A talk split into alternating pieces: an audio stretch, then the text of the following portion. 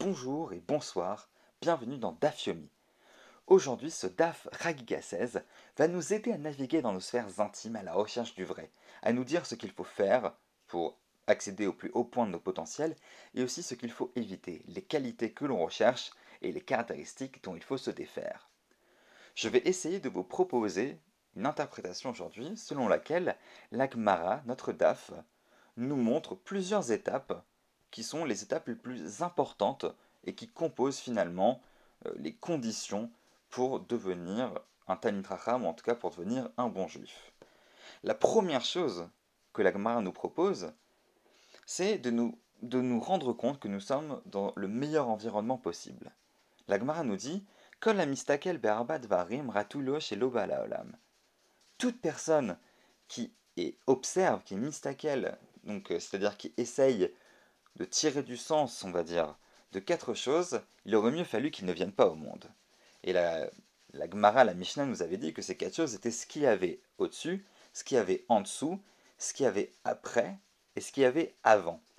Dans on parle de l'histoire du monde, ce qu'il y a au-dessus du monde, en dessous du monde, après le monde, après l'humanité, et ce qu'il y a eu avant le monde, avant l'humanité. Et la Gemara nous dit Bishlama, malemala, Je comprends très bien que euh, je ne sois pas censé regarder ce qu'il y a, essayer, essayer de comprendre ce qu'il y a au-dessus du monde, en dessous du monde ou après le monde. Disons que ça ne nous regarde pas. Nous, ce qui nous intéresse, c'est Tachles. Qu'est-ce que nous faisons en tant que juifs ici? Mais, et la Lifnim Madeava mais ce qu'il y a eu avant, eh bien, ça va rien changer, qu'on le sache ou qu'on ne le sache pas, ça s'est déjà passé. Donc, quel serait le problème d'essayer de comprendre ce qu'il y a eu avant? Rabbi Yochanan et Rabbi Elazar Rabbi Yochanan et Rabbi Elazar nous répondent tous deux en disant Machal le Meler Basar Vadam Shamar Lavadav. Une parabole d'un roi de chair et de sang qui dit à ses serviteurs. C'est très courant que la Gemara, pour expliquer une raison, on va dire, en personnifiant Dieu, utilise une parabole pour personnifier Dieu dans un roi de chair et de sang. Mais le roi correspond à Dieu et les avadav correspondent soit aux sages, soit aux juifs en général. Donc parabole d'un roi de chair et de sang qui dit à ses euh, serviteurs Benouli palterin gedolin ala hashpa. Construisez-moi des grands palais sur des ordures. Alchouvanulo en shel Alors, lorsque les serviteurs le font et lui bâtissent euh, beaucoup beaucoup de palais, eh bien, on se doute bien que le roi ne veut pas rappeler qu'il y a eu avant les palais une forme de d'ordure, quelque chose de dégueulasse avant. Eh bien, c'est la même, donc c'est la même chose. Ce sont les rabbins, c'est-à-dire que ce qu'il y a eu avant le monde, finalement, c'est un tas d'ordures. Non seulement ça ne nous intéresse pas, mais c'est pas kavod pour euh, le roi, c'est-à-dire c'est pas à l'honneur de Dieu de rappeler qu'il y a eu quelque chose avant l'humanité. On est bien loin donc de ce retour à l'état de nature, euh, ce fantasme de l'état idéal d'avant, le fantasme que l'humanité serait euh, quelque chose à détruire parce que ce serait une menace pour l'environnement. Non, on est bien sur un système, le système de la Torah, qui est le système anthropocentré, qui met l'homme au centre, selon lequel, eh bien, euh, le plus haut point euh, du monde, c'est bien l'humanité pour lequel le monde a été créé, et tout ce qui vient avant, finalement, on s'en fiche un petit peu. Et c'est non seulement on s'en fiche, mais euh, même ça, entre guillemets, ça, ça, mettrait un petit peu la honte à Dieu. Vous vous rendez compte qu'il y a eu un moment où il n'y avait pas d'humain. Donc première étape, donc, dans le déroulé que je vous propose, c'est de bien comprendre que nous sommes dans un environnement dans lequel on a un potentiel, que cet environnement a été créé pour nous et que nous allons pouvoir nous élever. C'est l'idée que j'ai l'impression qu'on peut lire derrière ce, une des idées qu'on peut lire derrière ce dialogue. La deuxième chose, ce serait le système global, la cohérence. On nous dit Kol shelo chas kono ratulo shelo balalam. Tout celui qui ne fait pas attention à l'honneur de son créateur, eh bien, il aurait mieux fallu qu'il ne vienne pas au monde. Et donc, c'est quoi ne pas faire honneur à son créateur?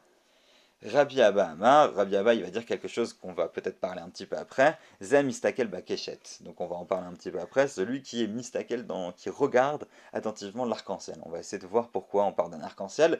Mais ce qui m'intéresse là maintenant, c'est la deuxième réponse. Rav Yosef Amar, Zaover Avera Basseter. C'est celui qui fait une Avera en secret.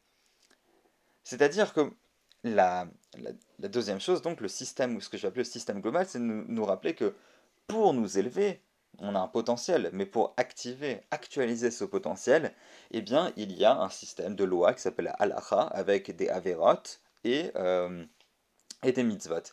Et celui qui fait une transgression en secret, eh bien lui renverse complètement la, hiérarchie entre Dieu et les hommes, puisqu'il a plus peur finalement du jugement des hommes qui vont le regarder que du jugement de Dieu, parce qu'il fait une transgression privée en se disant de toute façon personne ne le saura, alors que Dieu, lui, sait tout.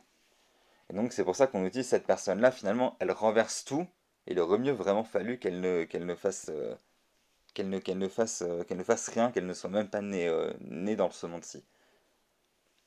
Et la troisième chose, dans le déroulé, c'est de savoir finalement, une fois que j'ai accepté que j'avais un potentiel, que j'ai accepté que euh, c'était dans la halakha que j'allais, euh, en tant que juif, complètement m'investir, eh bien, dans quoi exactement, euh, halachiquement, eh bien, je dois m'investir? Qu'est-ce que je dois chercher?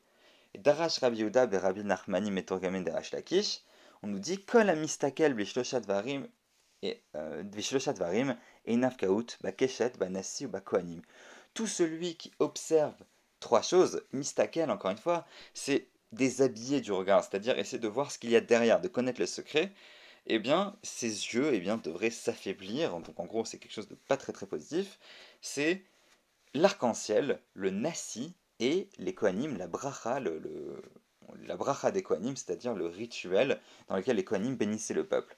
Quels sont euh, quel est le lien entre ces trois choses? Le lien entre ces trois choses, c'est que ce sont des moments où on nous dit que la shrina va peut-être se, dévoiler.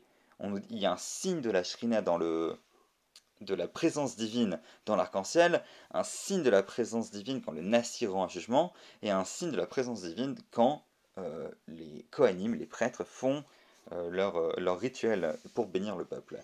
Et on nous dit justement que chercher la shrina à ce moment-là est en fait trompeur. Ce n'est pas dans ces moments très très forts de révélation que se cache la shrina, que se cachent les secrets, puisque ce, ne sont que des visions, ce sont que une des perceptions, et ces perceptions-là, eh bien, peuvent nous tromper. C'est-à-dire que pour la Gemara, et je finirai ici, qu'est-ce qui est finalement important? Eh bien, c'est le quotidien, c'est la halacha quotidienne, euh, le, fait de faire, euh, le fait de faire des mitzvot, de faire attention à ne pas commettre euh, de transgressions au quotidien, et ne pas se laisser avoir justement par les étoiles, on va dire, dans les yeux, des grands, grands, grands rituels dans lesquels on avait l'impression d'avoir une, forte expérience qui, qui, peut effectivement nous aider à nous construire, mais ce n'est pas là-dedans que on doit essayer de dévoiler les secrets de Dieu, mais plutôt dans l'étude quotidienne de la Torah, dans la quête de sens.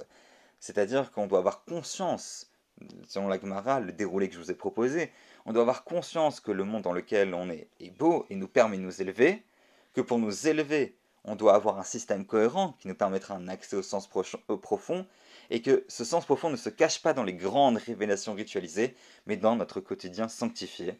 Et ce quotidien euh, sanctifié, l'Afrique, nous enjoint tout d'abord à une certaine responsabilité. Je vous souhaite un bon Shabbat. Shabbat Shalom et Good Shabbos.